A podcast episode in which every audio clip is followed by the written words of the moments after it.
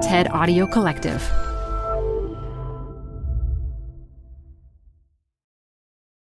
Hi, I'm Adam Grant. I think about work a lot. That's why I wanted to tell you about Canva Docs, which will help you expertly craft your work communications. They have an AI text generator built in called Magic Write, powered by OpenAI. You can generate any text you want job descriptions, marketing plans, sales proposals. Just start with a prompt, and you'll have a draft in seconds. Tweak your draft, and you're done. Try Canva Docs with an AI text generator built in at canva.com. Designed for work. This episode is brought to you by Progressive. Most of you aren't just listening right now. You're driving, cleaning, and even exercising. But what if you could be saving money by switching to Progressive? Drivers who save by switching save nearly $750 on average, and auto customers qualify for an average of seven discounts. Multitask right now. Quote today at progressive.com. Progressive Casualty Insurance Company and Affiliates. National average 12 month savings of $744 by new customers surveyed who saved with Progressive between June 2022 and May 2023. Potential savings will vary. Discounts not available in all states and situations.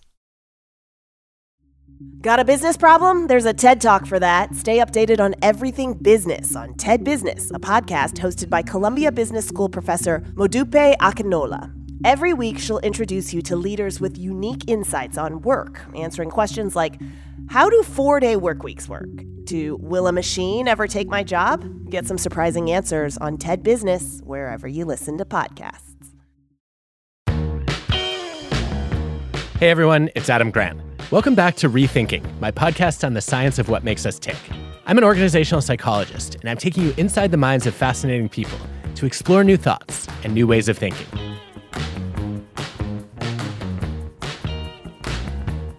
Think about the times when you've been in a high stakes, high pressure situation. You're on stage to give a big talk, or the ball is in your hands with the game on the line. People are watching your every move. You've done what you can to prepare, and then suddenly your mind goes blank, your hands stop working, you take the wrong step. You've just choked. My guest today is the world's leading expert on the psychology of choking. Sian Beilock is a cognitive scientist who studies how we perform under pressure, and her scholarly work applies to her own career too. Since 2017, Sian has served as the president of Barnard College at Columbia University.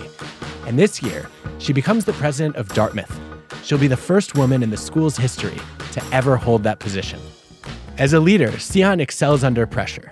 And since universities are spaces to share ideas, try new things, and yes, even choke and learn from it, her insights about leadership are relevant to all of us.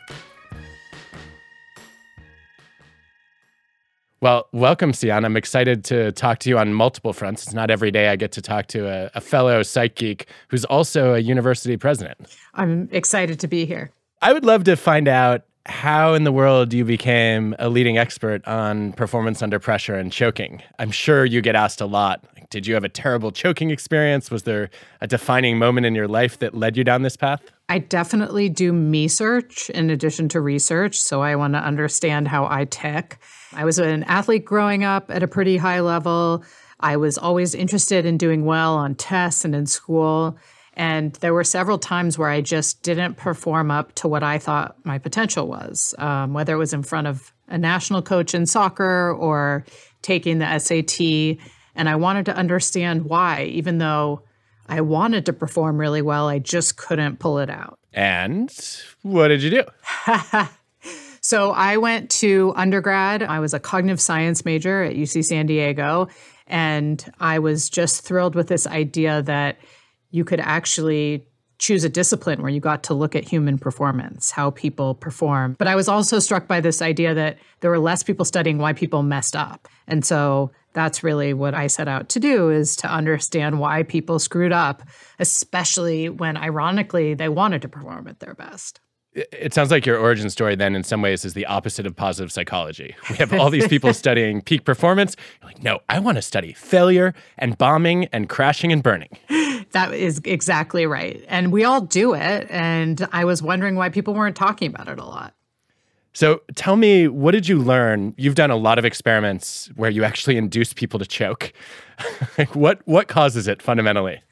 Yeah, I mean, what I learned is I don't think there are people who are born thrivers or chokers. We can all perform poorly under pressure and we can all succeed under pressure. And so that's really important because it means that when people say, oh, I'm just a choker, I don't actually think that's true. And I think that's motivating because we can all learn to perform better. And also, what I learned is that there really is something called choking, where we perform more poorly than expected given our skill level precisely because we feel anxiety or stress associated with performance. And if that's a thing, that's actually pretty good to know because then we can start developing techniques to guard against it. Okay, so walk me through the basic psychology first of what contributes to choking. So I feel anxiety or stress about a performance. What determines then whether that actually elevates my performance or undermines it? so that's like the key question. If we knew the exact answer to that, we wouldn't be excited to watch the Super Bowl or sporting events or people give a talk. I think oftentimes what happens when we feel really nervous or anxious about a performance and we're not always confident in our ability to succeed is that we often try and control what we're doing. We try and control the outcome. And this can actually really derail what would otherwise happen more on autopilot. And that's often when choking happens. I guess one of the first studies I ever read that that spoke to choking was the classic Bob Zajonc social interference social facilitation paper.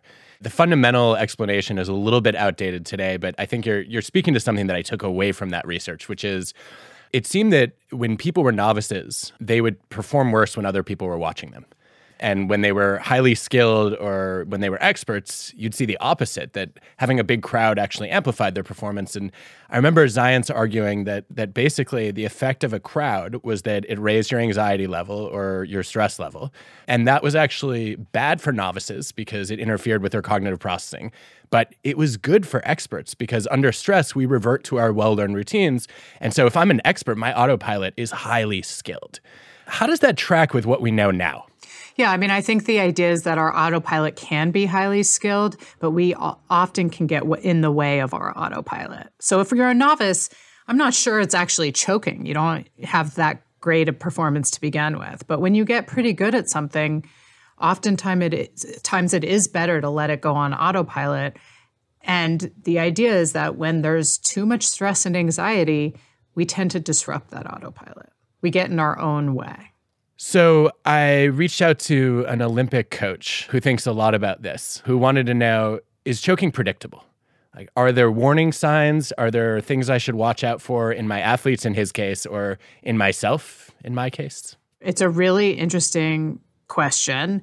And I will say that oftentimes worry and anxiety can trickle over and have an impact on what we're doing in our day to day, in our expert performance. So we often think we go on the green or the track or the slope, everything else goes away. And my argument is that actually stresses can seep in and have an impact. And so if there's other things going on in other parts of people's lives, I think it's a pretty good sign that we have to pay extra attention to what's happening in that important moment a lot of times we train or or prepare as hard as possible, not just to get good, but in the hopes that we'll feel good about our performance by the time we get on stage or we arrive in competition.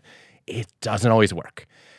Are there non obvious or counterintuitive strategies that you've come across in your research for managing anxiety in the moment? Yeah. Well, I will say, even before you get to the moment, like how we train and prepare really matters. So, if you're training to give a performance on stage or a pitch to a client or even in an athletic event, you've got to train under the conditions you're going to perform under. And I talk about it as closing this gap between training and competition because it is a different skill you're learning to some extent to do it when other people are watching you. That's why taking practice tests can be so important. It's why giving that speech at the wedding in front of other people where you learn to feel some of the anxiety before you're actually there can be such an important part of getting ready for the stressful situation.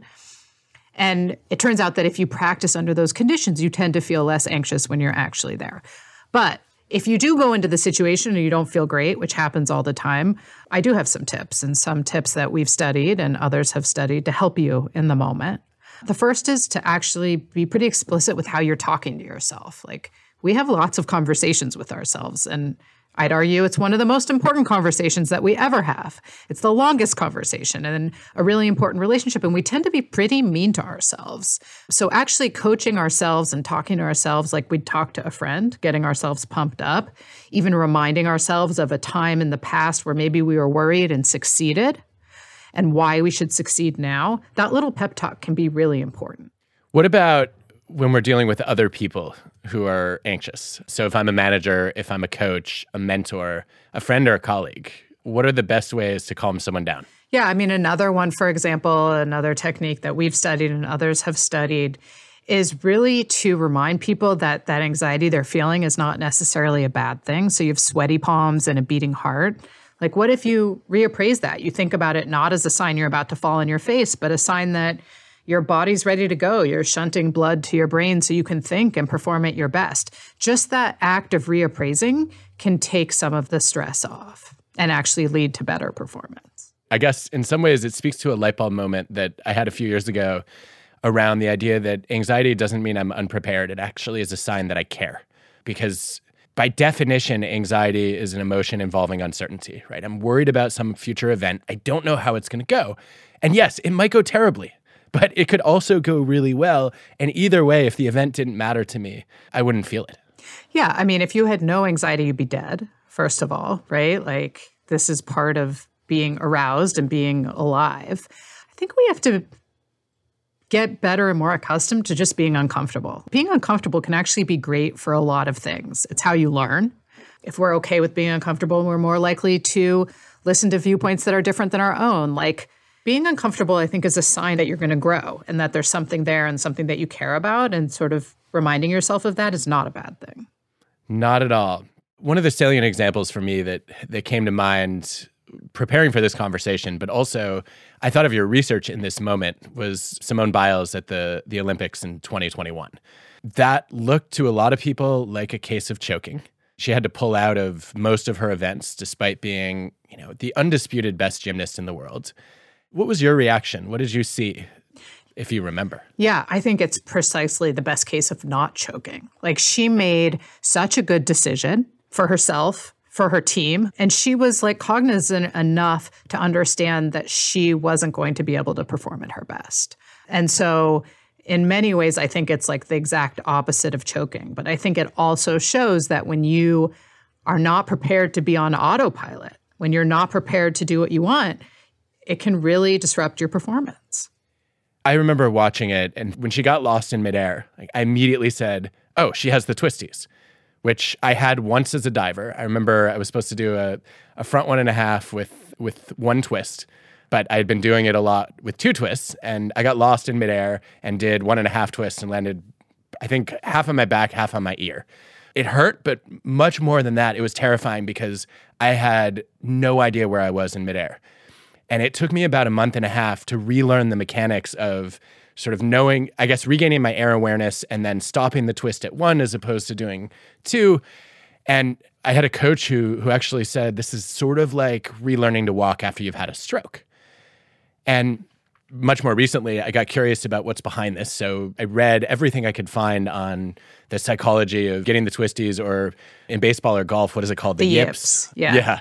Is such a strange term for it. But it seems like there's a common mechanism there, which is you tend to get it when anxiety disrupts your autopilot.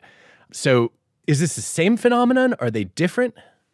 No, I mean, I think that there's a common mechanism, and I've written about that and, and, argued for that. And the idea is that once your autopilot is disrupted, it's not like it's it automatically comes back. Sometimes you have to work to get it back, which is what you were talking about in terms of it taking you a bit of time to get there. And in the moment, it's really nerve wracking because one of the ways you try and get back to a place where you don't have to have control is to have so much control, and that may not help. So, why is it so hard to just reactivate autopilot? When I've been doing the same dive for two years and all of a sudden I lose it once, why do I have to go back to the drawing board? I think you're almost creating a new autopilot. Like once you get in there, there's a glitch in the system. You have to recreate essentially that that new system in a way. Now it's not as hard as if you hadn't ever dove before, but it doesn't actually just come back for free. Every time you have a memory, it changes a little bit. Right. It's a little bit like trust where it's very hard to earn, but it's easy to lose. You know, you spend years building up this great muscle memory, and then one wrong turn all of a sudden can shatter it. Yeah, although I would argue like you can come back much easier. There's some savings in relearning as we talk about in psychology. Like it's not as hard as as from the very beginning. So you don't have to start as a total novice diver. But yeah, it's true. That's why it's elite. That's why we watch the Olympics and all these games. It's not everyone who can do this consistently at a high level. That's extremely disappointing to most of us, but we'll get over it. So, tell me how you apply all this in your own life. What are the situations where you face performance pressure and what do you do about it? I'm uncomfortable like constantly, and I've decided I'm just going to call it out and be okay with it. I use a lot of these techniques. Like I remind myself and I constantly talk to myself that being uncomfortable, feeling anxious, not knowing if I can achieve something is not a sign I'm going to fail. And that's really helpful to decouple those feelings from performance. And then I spend a lot of time now trying to practice self compassion and trying to feel okay when I'm not in the stressful situation, because I think it's okay to feel uncomfortable some of the time. We don't want to feel uncomfortable all of the time. But I think I'm getting more used to the idea that I'm uncomfortable a lot and that that's okay. Okay, so reconcile these two things for me. On the one hand, you're saying we don't want to be uncomfortable all the time. And yet, on the other hand, you're uncomfortable pretty much all the time. I think we do have to work to make sure that when we're not in the stressful situation, when we're in our everyday lives, we have times where we can turn off and unplug. And that's what I'm talking about. But this goal of trying to feel safe all the time or not feel like you're pushing your limits, I've decided very explicitly that that's not my goal. Canva presents stories to keep you up at night. It was an ordinary workday until The Singapore presentation is at 3 a.m. the office was shocked. But That's when we sleep.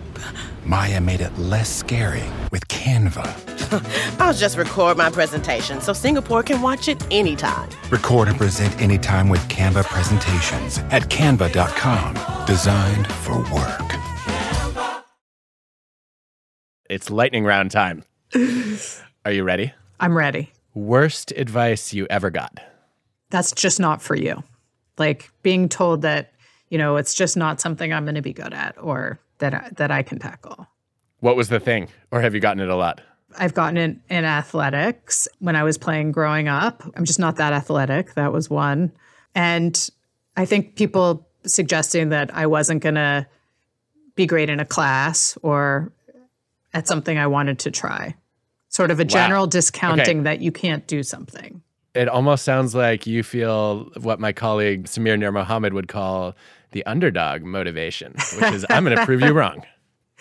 Yes, I think that's right. People bring a lot of preconceived notions into what people can and can't do, and you have to work hard as an individual to not always take those as a an indictment of what you're capable of.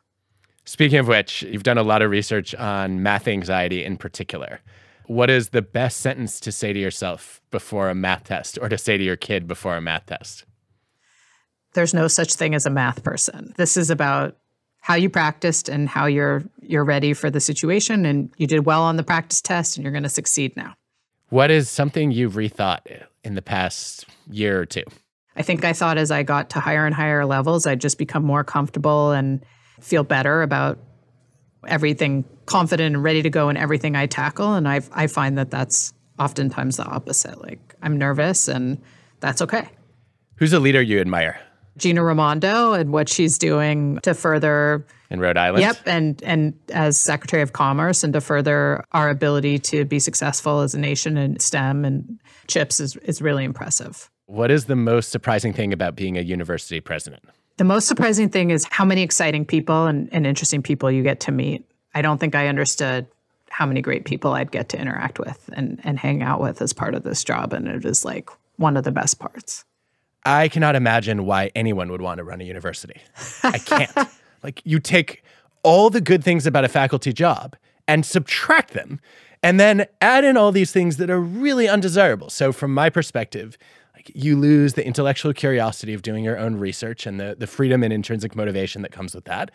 You lose the ability to teach incredibly interesting, inspiring students.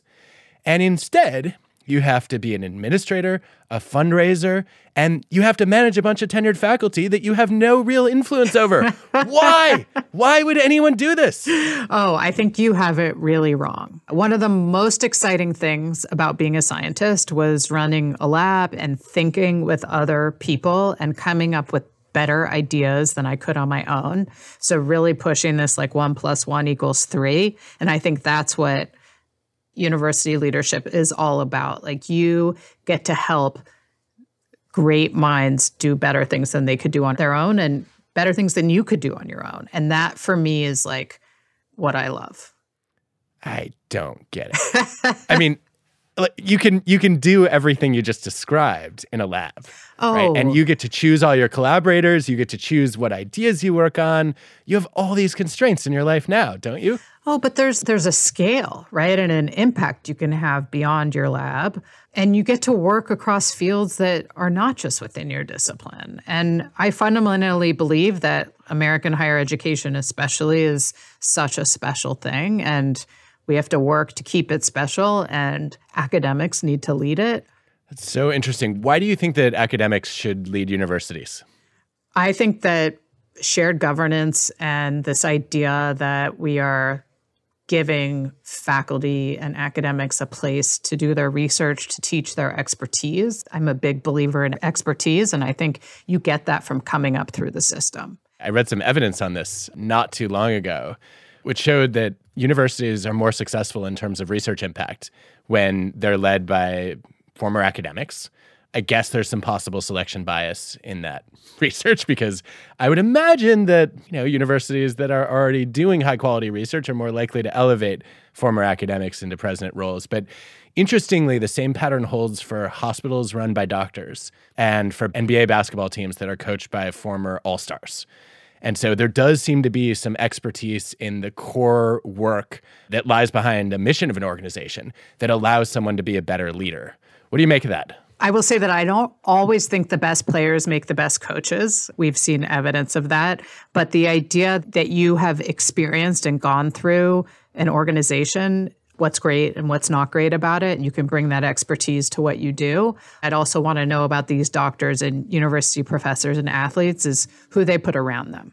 And my guess is that they're putting around them people who also know different facets of the organization, which, since we don't have the data at hand, I'm going to argue maybe is the case. And I think that's important for being successful. One of the things that piqued my interest, though, about this research by it was Amanda Goodall and colleagues that originally showed this is I think that sometimes we discount content expertise when we think about leadership. And I, have been guilty of this in the past. I've said, you know, at the end of the day, like I don't care if you know everything about the work your organization does.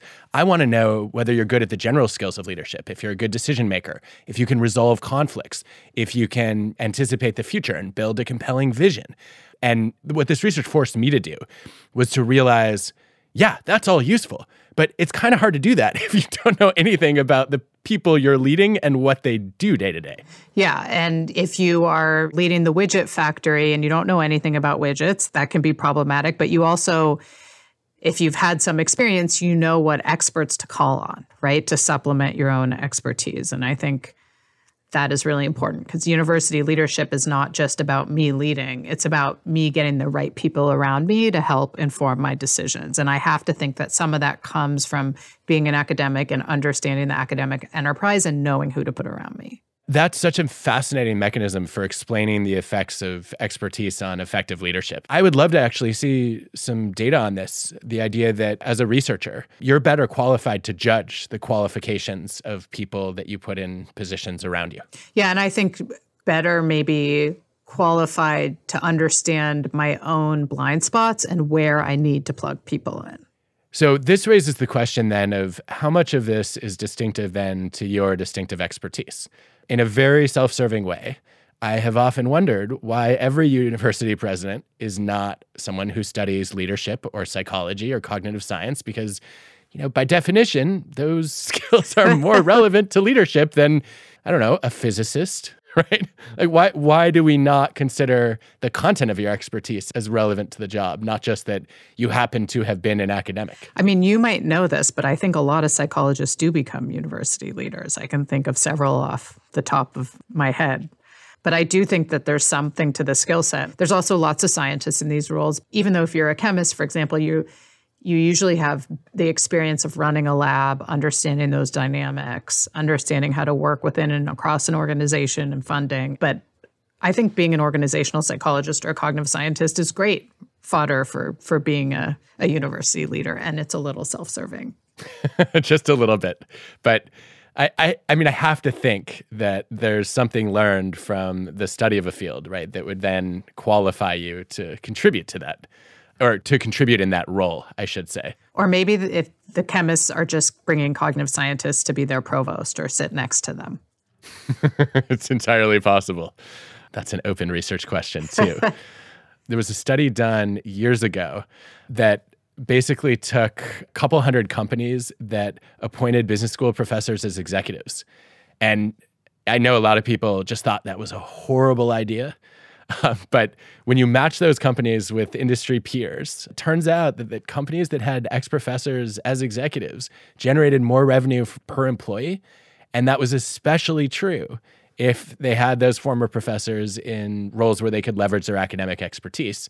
Again, there's some possible selection bias in the data, but it seemed like it's at least plausible that taking someone to, you know, to take their knowledge and apply it as opposed to just studying it could pay dividends. Yep. And again, because I don't have the data, I'm going to argue that all of those executives put really great people around them, the right people. How do you think about the right people when you're now building a second team, yep. right, to run a second university? What are you looking for? First of all, I'm looking for people that fill my blind spots. So I know I'm coming into a new culture and organization. So I want people who are seeped in that culture and organization so that I can understand what's there before. But I'm also looking for people who are excited about change and excited about pushing an institution to a new level. Like, I don't like it when people say, oh, we just don't do that here. That's not possible. I want people who are visionaries, who find data to back up an assertion and, and like to push. And I'm also looking for people who work super hard. And how are you gauging those qualities in people? That's hard, right? I mean, this is a whole field of trying to understand this. Mostly what I'm doing right now is listening and learning. And I'm a big fan of converging evidence. So getting more data points and, and understanding from particular people how they see the world. If I ask why not on a particular topic, can they bring me data? Can they think in a different way? Can they adequately explain to me what the constraints are? Anything that helps my knowledge and makes it easier for me to see across an entire organization, I think that's really value add. One of the things I have noticed as a an increasingly frequent podcast host is that I dominate the question asking. So I decided I would start letting guests turn the tables and ask me a question. So, given that you're about to take over the leadership of Dartmouth, what is a burning question on your mind that an organizational psychologist might have a perspective on? What's the biggest mistake I could make coming in? I feel like I'd want to know more about Dartmouth to answer that question.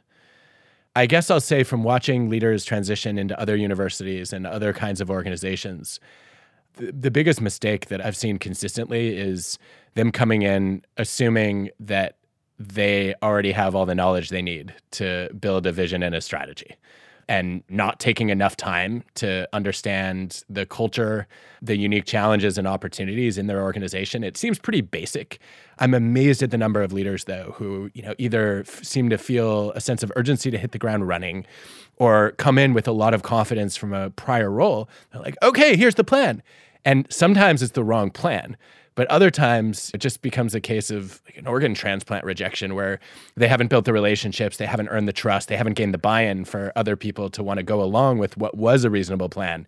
And then they end up sort of having to play catch up for the next few years. I cannot imagine you making that mistake well, I mean, I do understand there's a lot of pressure as a new leader to define yourself and your vision, but I'm a big fan of what I think is like our principles of design thinking. I'm still learning exactly what that is, but like the idea of iteration and sort of putting your mental model out there and letting people push back on it and then iterating from there. And maybe that's part of what I mean about being uncomfortable. Like you got to kind of put it out there and have people tell you this is not right and that's not right. And then you get, I'm getting better at sort of being out there in that way. I've seen a lot of leaders try to solve this problem by announcing a listening tour. And I like the concept in principle, but it always feels like there's something missing from it. And I guess I don't want my leader just to sit around listening. What is the purpose of that listening? I wonder if it would be better framed as a learning tour. Yeah. That you have specific goals for knowledge and perspectives that you want to pick up. And it's not like you're just coming in to soak up whatever information happens to be put on the table. No, no. This is this is what I want to understand. And so let me structure the conversation so that I can grow. Yeah, I mean, I'm on that learning tour right now. I do ask specific questions. I want to know about faculty or alum or students' interests. Like faculty, I want to know about their research. I think that's so exciting for me to understand. Then I want to know what works well, like what's Dartmouth's special sauce? And then what should we change? Where's there room to grow? And that's like part of the converging evidence. Like it is amazing when you hear like similar themes. More people than you would think are moving in similar directions there. And that gets me so excited when I see those streams. I think we see a lot of the the character strengths we're looking for in leadership and accomplishment outside the classroom. Do you ever worry though that we're putting too much pressure on students to achieve and also that we don't value followership as a skill? I worry that we're putting pressure on students every day in all sorts of ways. Um, and certainly, you know, students thinking about doing things just for a college application, you want them to be thinking about what they do because they're interested in it. And it's what is going to give them experiences that lead to their future career paths or interests. But I don't think putting value on leading in one area means you're not following in another, right? I don't think it's one or the other. Like I am a leader, but I also follow in so many ways in different aspects of my life. Like I would say that with my friend group, like I'm not always the one leading or making plans. I'm good at following in certain ways. And so I, I guess my point would be is I would rather not have as much of a dichotomy. You're either a leader or a follower. We're looking for students and we're asking students to develop skills that allow them to be flexible depending on the situation. I like that perspective a lot. It allows us all to move in and out of these different roles as opposed to pigeonholing us in one. I don't want to be in charge all the time, but I don't want to never be in charge either. I'm a big follower with my 12 year old daughter. as much as I try and lead. But I think it goes to this other idea about having multiple selves and multiple perspectives. And we know from psychological research that this can be really good for well-being, right? When I have a crappy day as my president self, I can go home and hug my kids. Like I think through the pandemic, we saw that everyone had multiple selves. And one thing that I've been urging business leaders and others is to not lose sight of that, that our employees, that the people around us are more than just worker selves. And if we can support all those selves, we're going to get better performance. I think that's incredibly important. And it speaks to something that you wrote about recently, which is you were chosen as the first woman to lead Dartmouth in over 250 years, which is in and of itself remarkable and disconcerting that it took this long. But you said, quote, I still doubt myself. Here's why that's a good thing. Tell me more. Yeah, maybe it comes back to my ideas about being uncomfortable, but I think having doubts is what allows you to take feedback. It's what gives you the humility to ask for other people's opinion, to understand that coming in, my experiences as Barnard's president or when I was at the University of Chicago don't immediately set me up to know everything about how to work in, in the Dartmouth community. And if I didn't have those doubts, I think it would be much harder for me to take feedback and to learn. And so, again, it comes back to this idea of normalizing being uncomfortable, that it's okay, that this is actually a really good thing for, for how we um, think and look around in our world. I think imposter syndrome is a fine to have. Like, that's not a bad thing. It's actually a positive thing in many ways. And it allows us to think about what we still need to learn and achieve and, and how we're going to tackle the situation, and that other people around us are necessary for our success. I think one of the wrinkles that comes up in the research on imposter syndrome, which uh, I feel like has become a big theme on this show, even though I didn't intend it, right? Everybody feels a version of it, everybody grapples with it. If you look at Basima Tewfik's research, it does seem to have some benefits for performance. You know, you don't know everything, so you learn more, like you described, in that you feel you have something to prove. And so you often work longer. But it's not fun. Yeah. For most people, right? Like, it's like okay, like your organization will benefit from your imposter thoughts, and maybe in certain ways your relationships and your growth will too.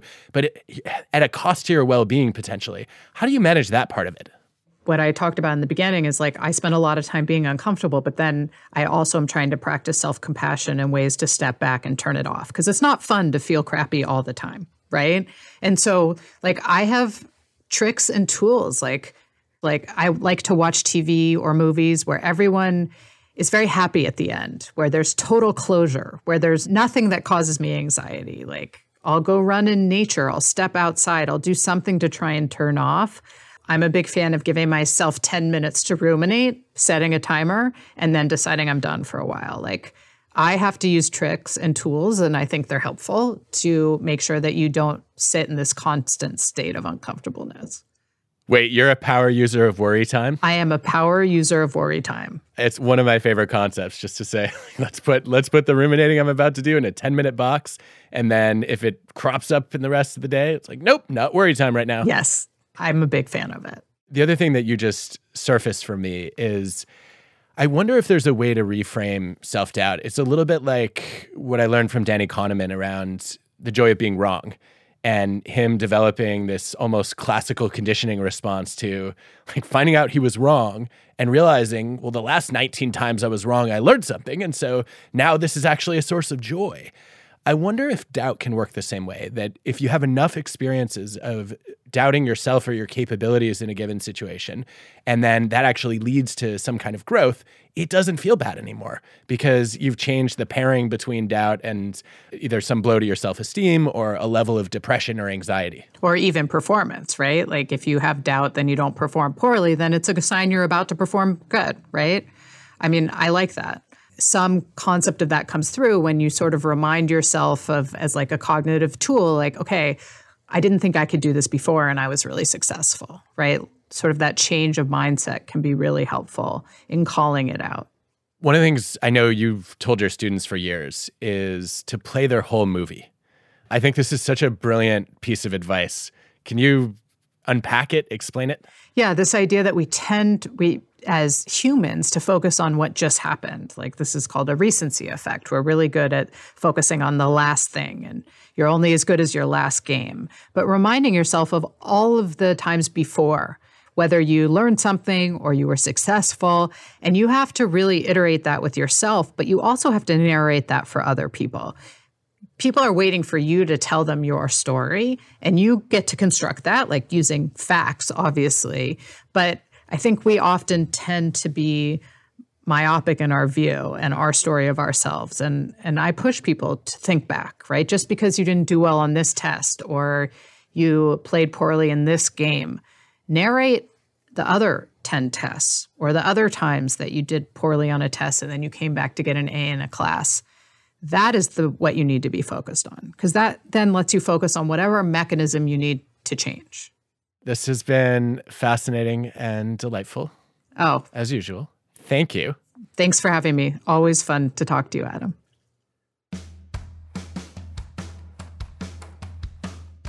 It's such a powerful reminder to play your entire movie, not just that one clip of the stumble you just had over and over and over again. This is relevant to every part of our lives to school, to work, to home we are remarkably good at zooming in on the one thing that went wrong and beating ourselves up for it, which just leaves us bruised. If we can zoom out and consider the many things that we did right, it's a lot easier to face the challenges of today and tomorrow.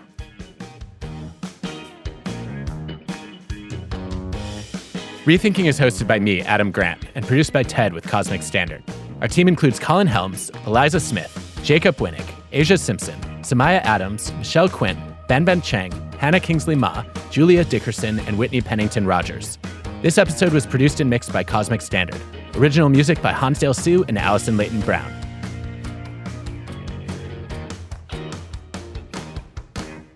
Sorry, I had to find the link. She's back. I couldn't find the link.